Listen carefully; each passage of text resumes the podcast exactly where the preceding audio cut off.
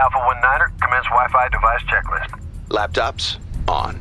TVs, streaming. Game console, consoling. Smart thermostat, set for cuddle time.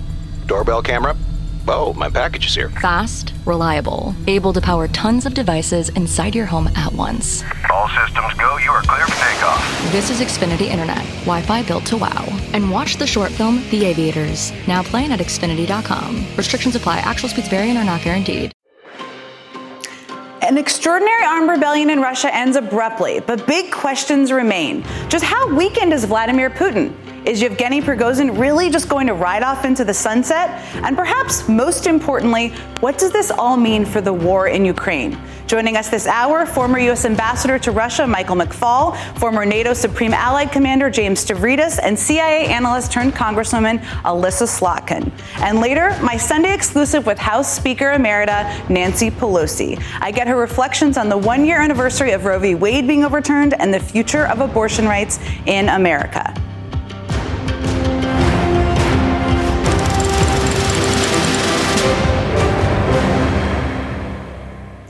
Over just the last 48 hours, Yevgeny Prigozhin, a brutal shadow commander of Russian mercenary forces, staged a short lived attempt to seize more power in Russia briefly taking control over Rostov on Don, a key military logistics hub, on his, mar- on his way to march toward Moscow. But in the 11th hour, a shady and mysterious deal was struck by Lukashenko, a Putin ally and leader of Belarus, that left Putin in power and Prigozhin packing his bags to move to Belarus. But we know from history that the story is unlikely to end there. Back in 1991, another Russian leader, Mikhail Gorbachev, also survived a coup, only to relinquish power four months later. Even a short lived attempt to take over control of the Russian government exposes, at a minimum, some instability and weakness within the Kremlin. Where does this all leave Vladimir Putin's grip on power? Does this change anything for the Ukrainian military on the front lines? Does it embolden Putin to be even more aggressive and brutal in the war? Does it change the calculation of big global powers like China and India who have largely hung on the sidelines? Or maybe it doesn't at all and what happens next. This may all feel like something happening very far away, but the reactions of a weakened and emboldened authoritarian leader like Putin can have significant impacts on the rest of the world, which is why we're going to spend most of the next two hours focused on this with some of the smartest people I know.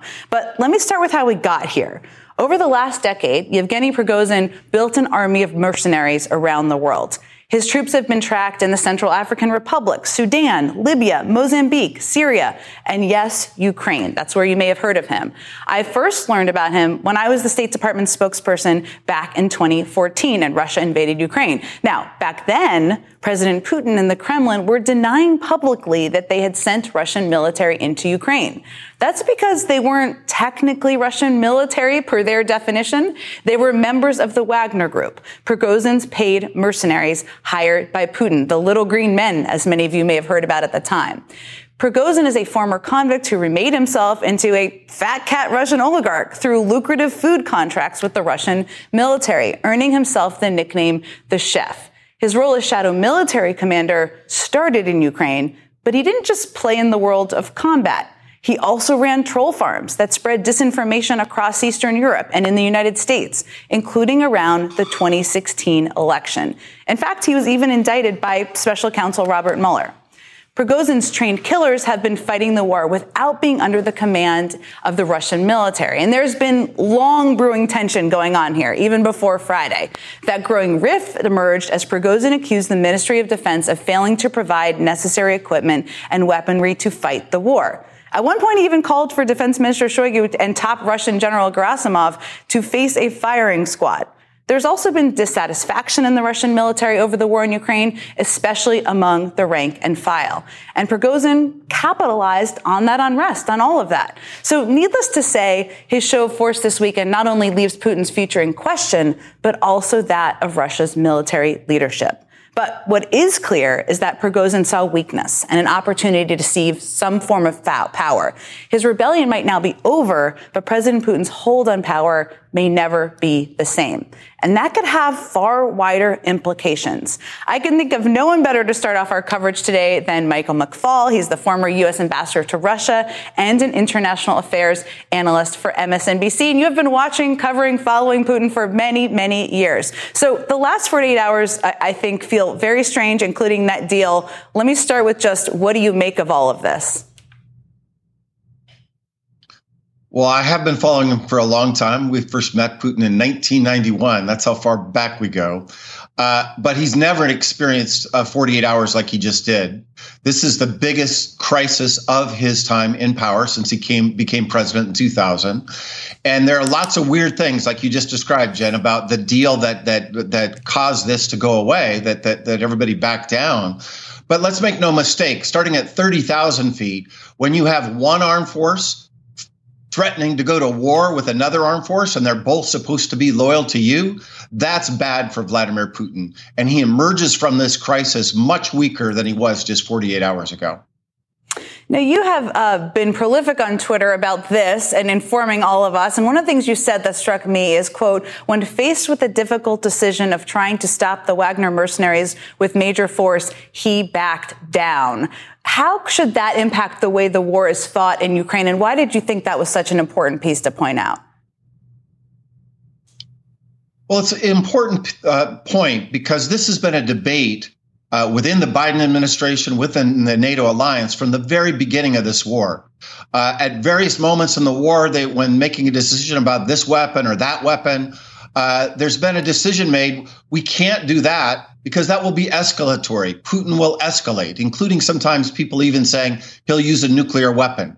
Second, throughout this war, there's been lots of debates about Putin uh, needs a safe face. He needs exit ramps. You've heard these metaphors a 100 mm-hmm. times, right? He'll never quit. Um, and yet, here we have a play of that. Um, just and, and Putin was very tough in his address to the uh, the Russian people. By the way, we're going to squash these traitors. We're going to give them justice. And yet, hours later, he backed away. Mm-hmm. Hours later, when he had the opportunity to escalate, and use his armed forces to bomb them on the road to Moscow, he chose a different path. And I'm not saying that he'll do the same in Ukraine. We need to be careful about whether this is a lesson that will be applied exactly in Ukraine. But the idea that the only thing we can do to end the war in Ukraine is to give them a face saving way out, which usually translates to, by the way, giving them Ukrainian territory. I think this whole episode has really undermined that hypothesis. Maybe Putin will negotiate not when he's winning or not when he's given a gift of territory in Ukraine, but when he's losing, as he just did yesterday. Now, now, given that, obviously there are a, there's a range of assistance and military equipment that's being provided by different countries around the world. Some more ambitious and aggressive than others. There is a NATO meeting coming up in just a couple of weeks. Do you anticipate uh, any of these conversations changing about the kind of assistance, the kind the kind of military equipment that is going to be provided, given Putin's last 48 hours? I don't think so. I think they're locked in for the summit, uh, both in mm-hmm. terms of what equipment they're going to provide and what they're going to do vis a vis Ukraine's aspiration to join the alliance. But I think it already has begun a new conversation about both of those things um, for a couple of reasons. First of all, the threat from the east for Ukraine has become much more volatile, much more mm-hmm. unstable uh, the the worst case scenarios of which I do not personally associate with. I want to be clear about that, but of disillusion of the Putin regime and the Russian Federation. Well, this is a step towards a weaker Russia, which suggests that Ukraine needs more of a security guarantee from the West in order to deal with that neighbor. By the way, I'd be making the same argument if I were talking to Xi Jinping right now. If he's worried about his partner in Russia quitting the war sooner might be a way to stabilize mm. Russia and even stabilize Putin in power. I suspect that's going to be part of the conversation in Vilnius uh, when the NATO uh, summit happens. Now, there have been rumors uh, about a change in the Ministry of Defense leadership, but I, I, don't expect you to have any particular insight, although share it with us if you do. But I was curious just about how you think the Kremlin, what are the conversations like today inside the Kremlin about what's next and what, what the last 48 hours uh, does to impact their own calculus? Well, first, there's lots of Kremlin conversations that we still don't know a lot about. Mm. How is it that our intelligence uh, officials knew about there might be a coup attempt in mid June, uh, but the Russian intelligence didn't? That doesn't make any sense to me. How is it that Prigozhin announced that he was marching towards Rostov, as you just reported? And I remember in real time watching it thinking, there's no way he's going to go to downtown Rostov. And hours later, he was there without firing a shot. Uh, hmm. how is it that just in a few hours, Lukashenko, uh, the, he- the the leader of Belarus, not known as a mediator, by the way, or a diplomatic uh, uh, negotiator, out of the blue in just hours cuts a deal with Prigozhin. So those are all the the negotiations that the Kremlin did that we still need to learn about. But what I'm looking for going forward is one, what you just mentioned. Was it really part of the deal, as it's been alleged? that in return for standing down, uh, Prigozhin got Putin to agree to remove the people he hates most of all, Shoigu, mm-hmm. his minister of defense, and General Gerasimov, the, the commander that you mentioned. That would be shocking to me uh, mm. and another sign of, of Putin's weakness, but we still don't know. And then, two, what I'm watching is what really are the parameters of Mr. Prigozhin's time in Belarus. Uh, he hasn't been on his Telegram channel since he announced that he was backing up, uh, backing down. That's really interesting to me. He's gone radio silence. Is that part of the deal or not? And we still don't know the details of that. Ambassador Michael McFaul, so much to watch, so much over the next couple of days. I know you'll be watching. Thank you so much uh, for joining me this afternoon. We have a huge hour ahead. Sure. Uh, former NATO Supreme Allied Commander James Stavridis joins me to discuss what this all means for the battlefield in Ukraine, plus a conversation with the Atlantic's Anne Applebaum about just how damaging this weekend was for Putin and his grip on power. And later, my, uh, my one-on-one interview with House Speaker Emerita Nancy Pelosi. She had a lot on her mind about abortion rights, the Republicans running for president, and so much more. We're just getting started today, and we will be right back. Get the latest updates on this year's high stakes election with MSNBC's How to Win 2024 newsletter. When you subscribe, you'll get expert analysis on key races sent straight to your inbox, including articles written by the host of the How to Win podcast, Jennifer Palmieri. Subscribe today at msnbc.com/win. On the MSNBC podcast, How to Win 2024, political experts, former Senator Claire McCaskill, and Democratic strategist Jennifer Palmieri examine the campaign strategies unfolding in this all important election. The focus is on the voters that are not necessarily in your corner now. If Democrats are going to win in 2024, we have to be able to explain what is happening at the border and what the solutions are. Search for How to Win 2024 wherever you get your podcasts. New episodes every Thursday. Hi, everyone. It's Katie Phang. Did you know my weekly show on MSNBC is now available as a podcast? With my decades of experience as a trial lawyer, you'll get an insider's perspective on all things legal. At a time when politics and the law are inextricably intertwined, my guests and I break down what's next and why it matters, both inside and outside the courtroom. Search for The Katie Phang Show wherever you're listening and follow.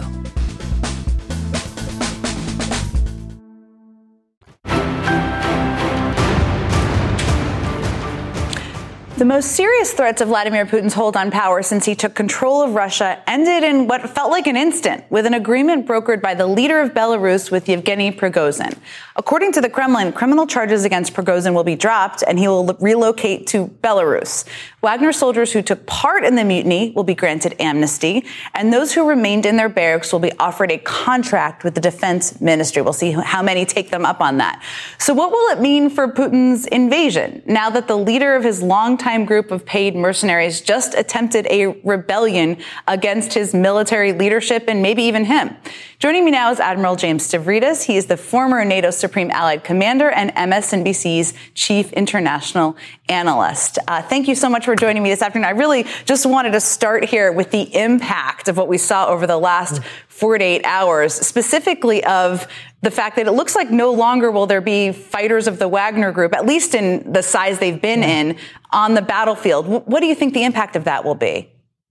Well, it's enormous good news for Ukraine, Jen. Um, the most effective Russian ground soldiers from day one in this conflict have been the Wagner group. Mm. Um, they know how to fight. A lot of them come with real combat experience gained in a series of illegal conflicts in Africa. Um, they're tough minded. They typically don't have a lot of ties back home. Um, so to take that piece off the chessboard is nothing but good. And, and I think your assessment is correct. You know, we're looking at uh, Prigozhin moving to Belarus. You know, first prize, conquer Russia. Second prize, you get to live in Belarus, uh, arguably the least desirable place in all of Europe to lead. And by the way, you're going to live under the thumb of Alexander Lukashenko, mm. Who's a thug and a creature of Vladimir Putin. So, point being, he will not be driving the forces of the Wagner group, in my view, in the future. So, all that takes a very important ground component out of the game. That's good for Ukraine. One other point to be made here mm. is the morale issue. Mm-hmm. Um, as those Russian soldiers, many of them conscripts, watch all this and they've got their phones, they're looking at the internet, they see all this nonsense. It impacts their morale, their willingness to fight, their sense that they're in a just cause, which they're clearly not. So, all in all, a good couple of days for Kiev, Jen. You have spent, of course, decades commanding forces yourself. Um, how would you take advantage of the last 48 hours if you are Ukrainian military leaders? As you mentioned, it's taking a number of the most skilled fighters off the battlefield. Obviously, they're going to have to figure out where they go from here. But what do you do if you're Zelensky and the Ukrainian military commanders? I'll tell you three things. Number one, you use this moment to really gather intelligence. Um, in all this confusion, a lot of the Russians will be foolishly jumping on their cell phones. There's a lot of exposed communication. You gather intelligence. Number two, you use your long range strike capability that we have provided, the HIMARS. Hopefully, we'll get ATACMS mm. in their hands very soon to continue to crack the logistics space, uh, particularly with the Wagner fighters leaving the battlefield. That is open. And then third and finally, information campaign. You are flooding the airwaves. Um, your machine is making sure every Russian soldier gets to see the loop going over and over again of, of Russian tanks charging at Moscow. Um, think how that's received. So you do all those three things, Jen, and then you continue this powerful counteroffensive. I think you'll see some real military opportunity as a result of all this in the mm. week or so ahead. There have been a number of rumors about the future of the leadership of the defense ministry of Russia, given that they were the targets of uh, Prigozhin. Do you expect that Defense Minister Shoigu will remain in his position moving forward, or do you anticipate changes there? Uh, I, I, don't think anybody knows yet, but mm. that's one of the markers I'm watching very closely. I'm also watching uh, Prigozhin himself. You heard Mike McFaul a few moments ago talk about his lack of communication. I think that's consistent with him being sidelined. Um, I would not, to be honest, be surprised to see Shoigu leave. Um, if you think about, and, and you've served in government alongside me, mm. you think about um, responsibility and accountability when military campaigns fail. Um, we do that in the United States. Our defense secretaries, our service chiefs, our combatant commanders would all have been fired by now mm-hmm. after this real lack of performance. You know that. I would not be surprised to see Shoigu moved aside as well. Admiral James Stavridis, thank you as always for sharing some specific and, and a really helpful analysis with us. Uh, my next guest says things are not going back to the way they were in Vladimir Putin's Russia. The Atlantic's Anne Applebaum joins me after a quick break.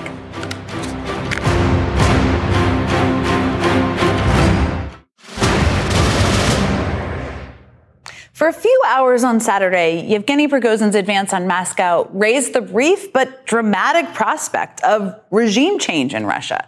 The Kremlin, of course, is no stranger to revolutionary movements, most notably the events of 1917, which gave rise to the Soviet Union after a bloody and protracted civil war. In fact, in his televised speech during yesterday's short lived insurrection, Putin seemed to express his fear of exactly that. He specifically warned of a repeat of 1917, portraying it not as the glorious revolution of his beloved former empire, but as a destabilizing force that led, quote, Russians to kill their Russian brothers.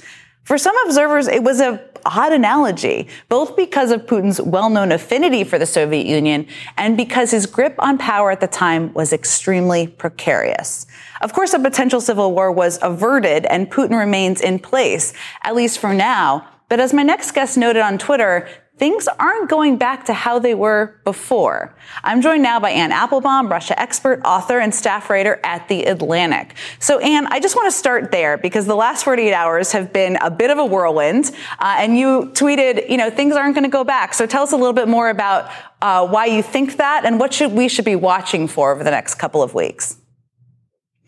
So you're absolutely right to start with 1917 because the person who brought that idea into the conversation yesterday was Putin himself.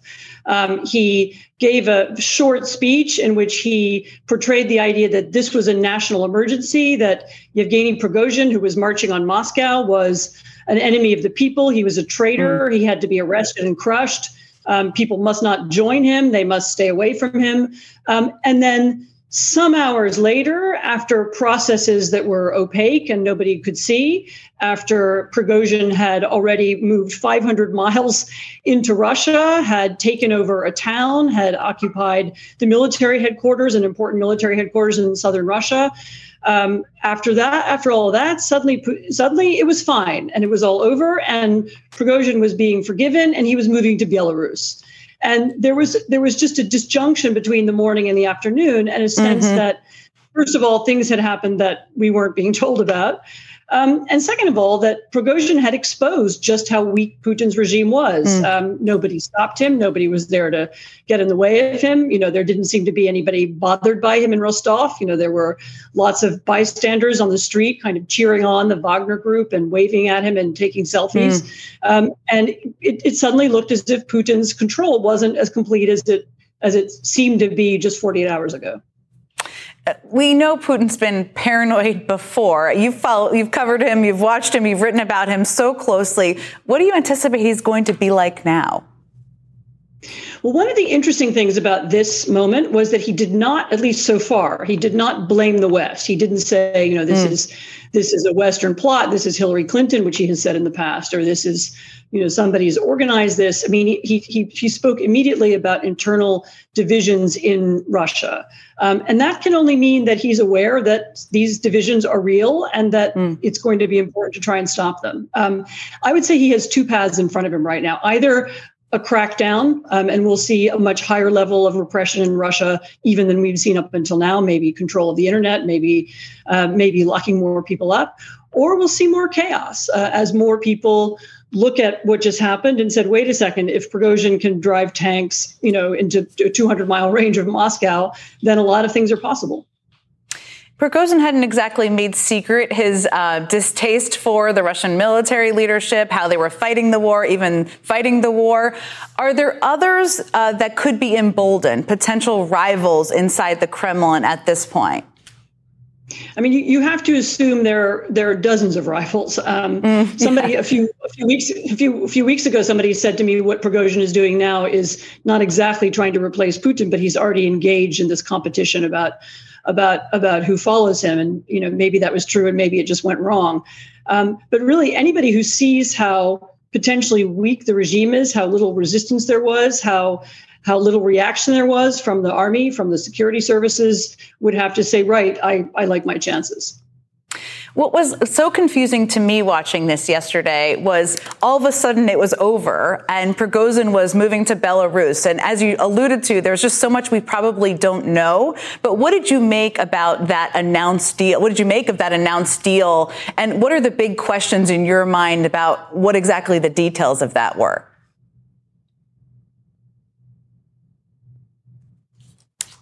I'm afraid I've just lost you. Oh. And can you still hear me? Okay. I, I can. you, you, I, now I can hear you. Great. I, I, and let me repeat my question, Anne. I was just asking you about because yesterday there were just it, it, felt very abrupt. All of a sudden, there was there was this deal, and Prigozhin was moving to Belarus, uh, and there's a lot we don't know. What are the big questions you would love answers to? So as soon as that happened, almost everybody I know, everybody who watches Russia, everybody who's in Ukraine, um, everybody who pays attention to this in Washington was flabbergasted. Um, all hmm. kinds mm. of oddities. Uh, you know, Lukashenko as a stand-in for Putin when he seemed very weak lately. Um, the the sudden decision. Um, some people think money was involved. Maybe he was just paid off. You know, maybe that's what he wanted all along. Maybe he'd made his point. Um, maybe he became afraid that he wouldn't be able to take Moscow after all. Maybe he expected some kind of reinforcements that didn't arrive. Um, there are clearly an enormous number aspects of this story that we don't know. I mean, that of course always leads people to the direction of conspiracy theory, and I actually don't want to go there because Putin's Putin's reaction on Saturday morning, the speech he gave, the language he used was so forceful that it's clear that he thought something real was happening. So this wasn't a, a piece of theater; it was a it was a, it was a real event, um, and he clearly thought it was important enough, whatever it cost, whatever whatever the price he paid in you know in in, in money or status, it was important for him to bring it to an end. Um, but yeah, I mean, many unanswered questions is is an understatement. Now, uh, uh, we've been watching this so closely, and obviously MSNBC and other networks here have been covering this so closely. But I'm curious about the read in Russia and the, from the Russian people and what they made of the last 48 hours. So, what's your assessment of that?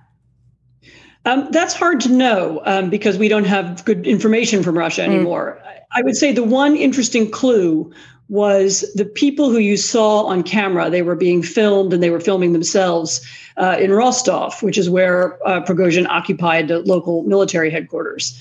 You know, they were out on the street. They seemed happy to see the Wagner people. They took selfies with them. They were bringing them food.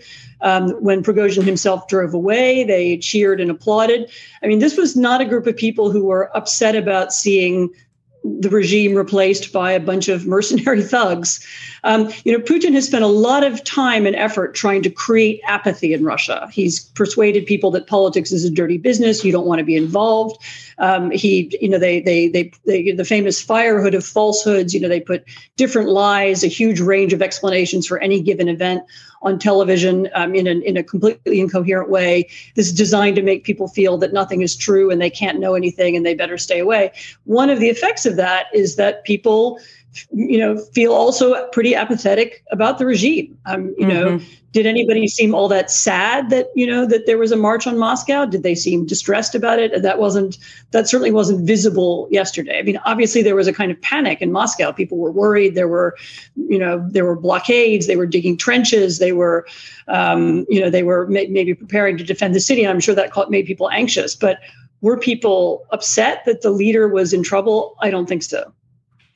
Anne Applebaum, the first piece I read uh, was was the piece you wrote uh, in, in, your analysis of this. Someone I will always closely follow uh, as this story continues. Thank you so much for joining me this afternoon.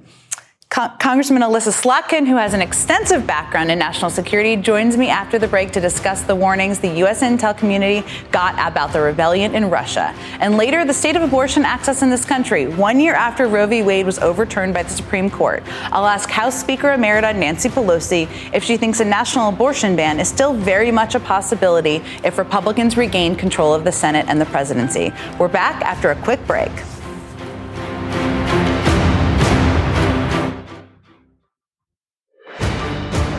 Members of Congress have been weighing in on the historic significance of the unsettling events in Russia over the last 48 hours. One perspective that really struck out to me was from, form, from Democratic Congresswoman Elissa Slotkin. Before being elected to serve in Congress, she was a CIA analyst and she held a number of defense and intelligence positions under Presidents Bush and Obama. She also served as the acting assistant secretary of defense for international security affairs, where she oversaw policy on Russia. She's got a lot of experience on these issues. The Congresswoman tweeted that she was up most of Friday night watching everything unfold, saying that it is, quote, the clearest public confirmation of the folly of Putin's invasion of Ukraine. Congresswoman Elissa Slotkin of Michigan joins me now. So I wanted to start there. In your tweet on Friday, you called out the folly of Putin's invasion. Do you think he would be facing challenges to his leadership if he had not invaded Ukraine? No, I mean, I think that's the point, right? Is that mm-hmm. a year ago or a year and a half ago, he launched a full scale invasion of another nation thinking number one that his military had the capability to do it number two that the international community and the united states specifically wouldn't rally get organized stay coherent stay unified and he could wait us out and he would have taken the, back this country in his mind and put him in the annals of russian history right as a great leader um, mm-hmm. and a year and a half later he's defending himself. He's defending his leadership. He's having to make statements from bunker locations to his population. He's having other heads of state negotiate deals with the guy who's mm-hmm. threatening violence against him. I mean it doesn't it doesn't feel like a strong position for him to be in. And so i think it's it's just shows the real strategic mistake he has made in trying to invade ukraine and i, I hope that the ukrainians are able to take advantage of it on the battlefield Given your extensive background in national security, I wanted to ask you about these reports, which NBC News has now confirmed that U.S. intelligence officials were aware that Prigozhin was preparing to take this military action against Russia. They even briefed congressional leaders about it last week. They kept it quiet publicly because they were worried, reportedly, that Putin would accuse them of staging a coup, which, of course, we've shown his capabilities in that regard in the past. But what did you make of that decision for them not to provide that information publicly? Look, this isn't the United States' fight, right? This is the first time we've had violence um, and conflict on Russian soil between Russians since the coup in 19 or attempted coup in the 90s. So um, this is not this is not for us to foment, to exaggerate, to try and fan the flames. This is we're we're watching now. We have a huge interest, as does the rest of the world, because Russia is a nuclear superpower, right? They they have the ability to, you know, if they became unstable, to be a really dangerous concern for the whole international community. But this is a, a fight between Russians, obviously, and it's not like this was done in in complete darkness.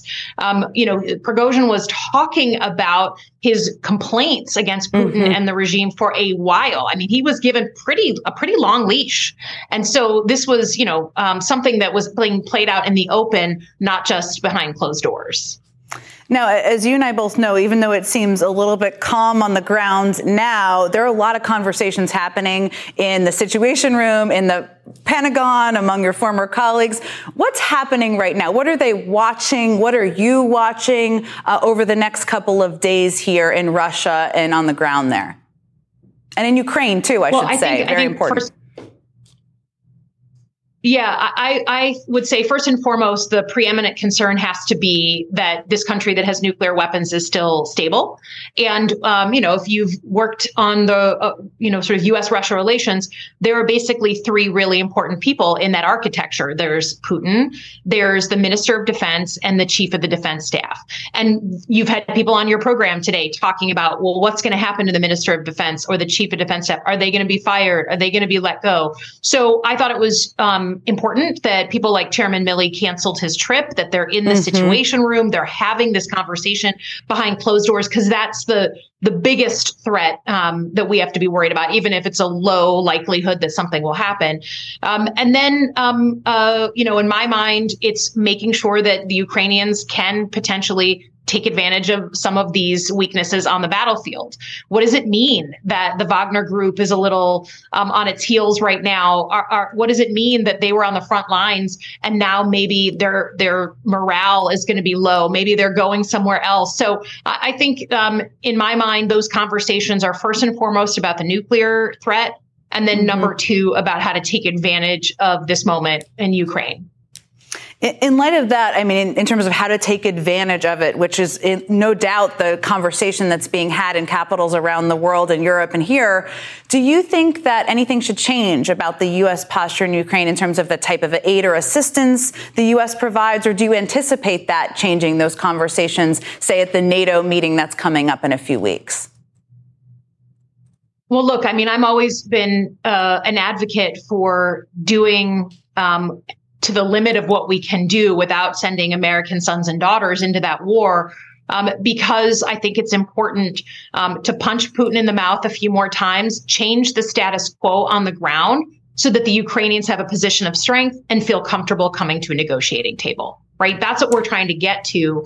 And I think there's a lot of hope that this summer offensive would be that game changer on the ground. So I've been supportive of not just the volume that we've been sending over there, but different types of weapons to help give them an advantage on the battlefield. I was a supporter of uh, sending F 16s or training their pilots because you got to change the status quo in order to move us to a different point in this war. So um, I hope that, um, I mean, look, what happened in the last 48 hours or 72 hours is the greatest indicator we have that Putin has made a strategic mistake. Let's press with the Ukrainians now um, and try to put some points on the board to change the status quo and hopefully see our way through this conflict and not just have it be like another decade long frozen conflict. Congresswoman Elissa Slotkin, thank you so much for joining me this afternoon. Next, my conversation with House Speaker Emerita Nancy Pelosi as we mark one year since Roe v. Wade was overturned. She makes a little news when it comes to her views on the Supreme Court. That's coming up after a quick break.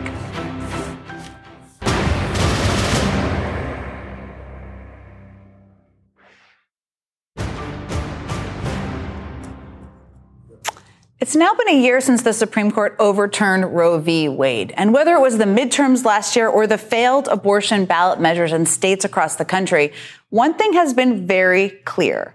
Americans are overwhelmingly against that ruling.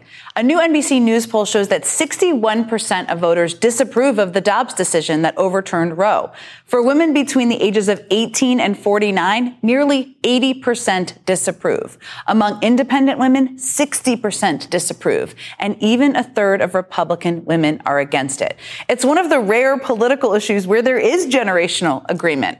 Someone who understands the political and social fallout of the Dobbs ruling better than anyone is House Speaker Emerita Nancy Pelosi. She was first elected to the House uh, when Roe v. Wade had been the law of the land for, um, for 14 years. So it's safe to say that in her 30 plus years in the House, she didn't imagine she would be rounding out her incredible career in a country where a woman's right to choose was stripped away. I spent some time with her this week to discuss our post Roe reality and much more.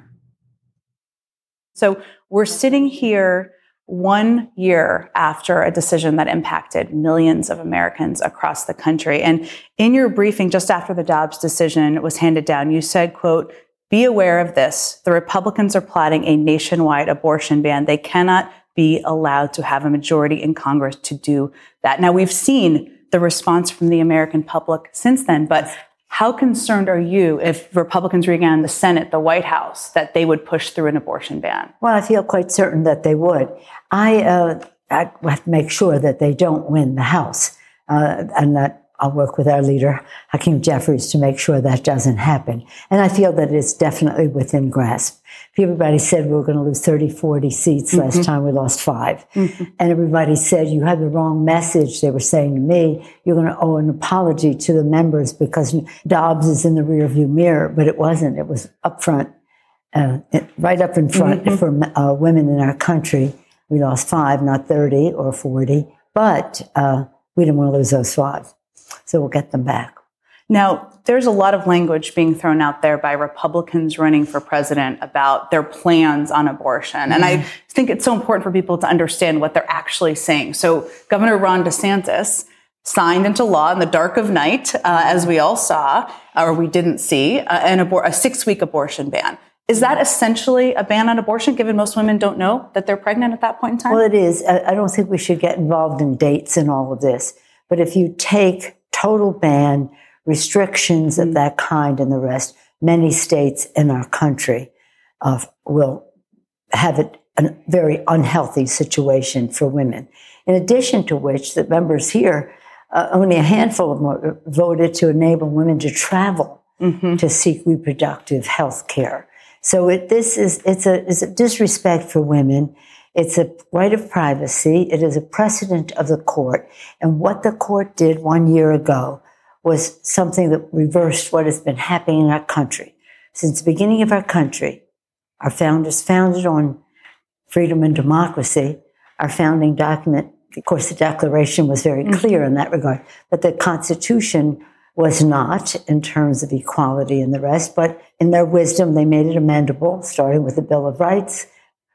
African American men getting the right to vote later than women getting the right to vote, one thing and another. Roe, uh, Roe v. Wade, and then mm. marriage equality, mm-hmm. and, and then a reversal. The first, our country has always been about expanding mm-hmm. freedom until now. This court ignoring its own precedent and the right of privacy in the Constitution. So we have to reverse that, and Congress has the right to do that mm-hmm. one way or another. And people have to know what is at stake in the election. Donald Trump is taking credit for the Dobbs decision many times, yeah. uh, even recently posting, quote, I was able to kill Roe v. Wade much to the shock of everyone. Is this something you think Democrats should be hanging around his neck more? Yeah. Because, first of all, it's an hypocrisy of the first order, but that, without going into his, shall we say, inconsistencies, to use a gentler word. Yeah, that's what he's saying. And I think that that's has clarity. And there are people in our country, and I respect their view on the issue of a woman's right to abortion. But these same people in the Congress, eight of them voted for women having the right to contraception. Mm-hmm. Eight. Mm.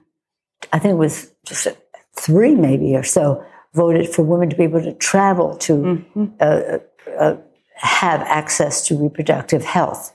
So make no mistake, there's there is clarity on their side on this issue, and it is uh, wrong, but it's red meat to their base.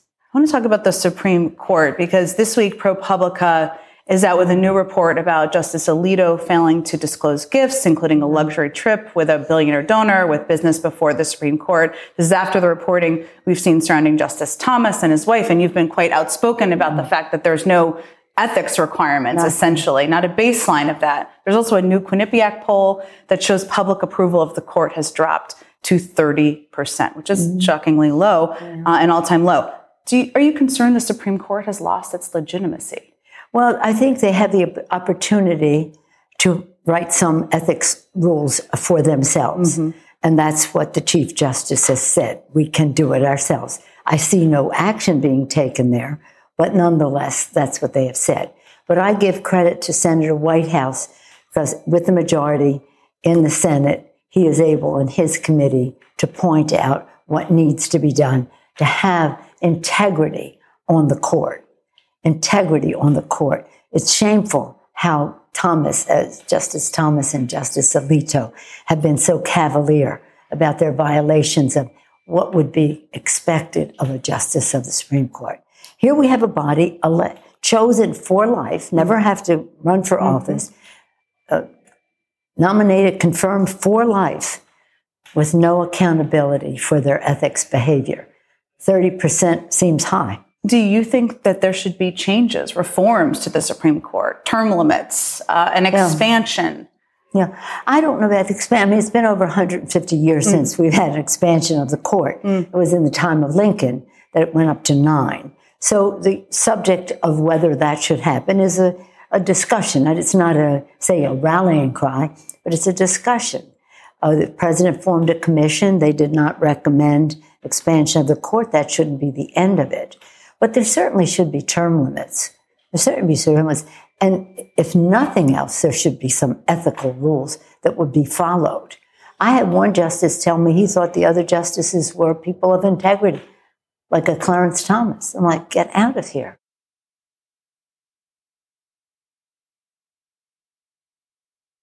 Hour, uh, but some exciting news to end this hour with. Our show will now be available as a podcast. You can search for Inside with Jen Psaki wherever you get your podcasts and hit follow. You can check back tomorrow morning to listen to this show in its entirety.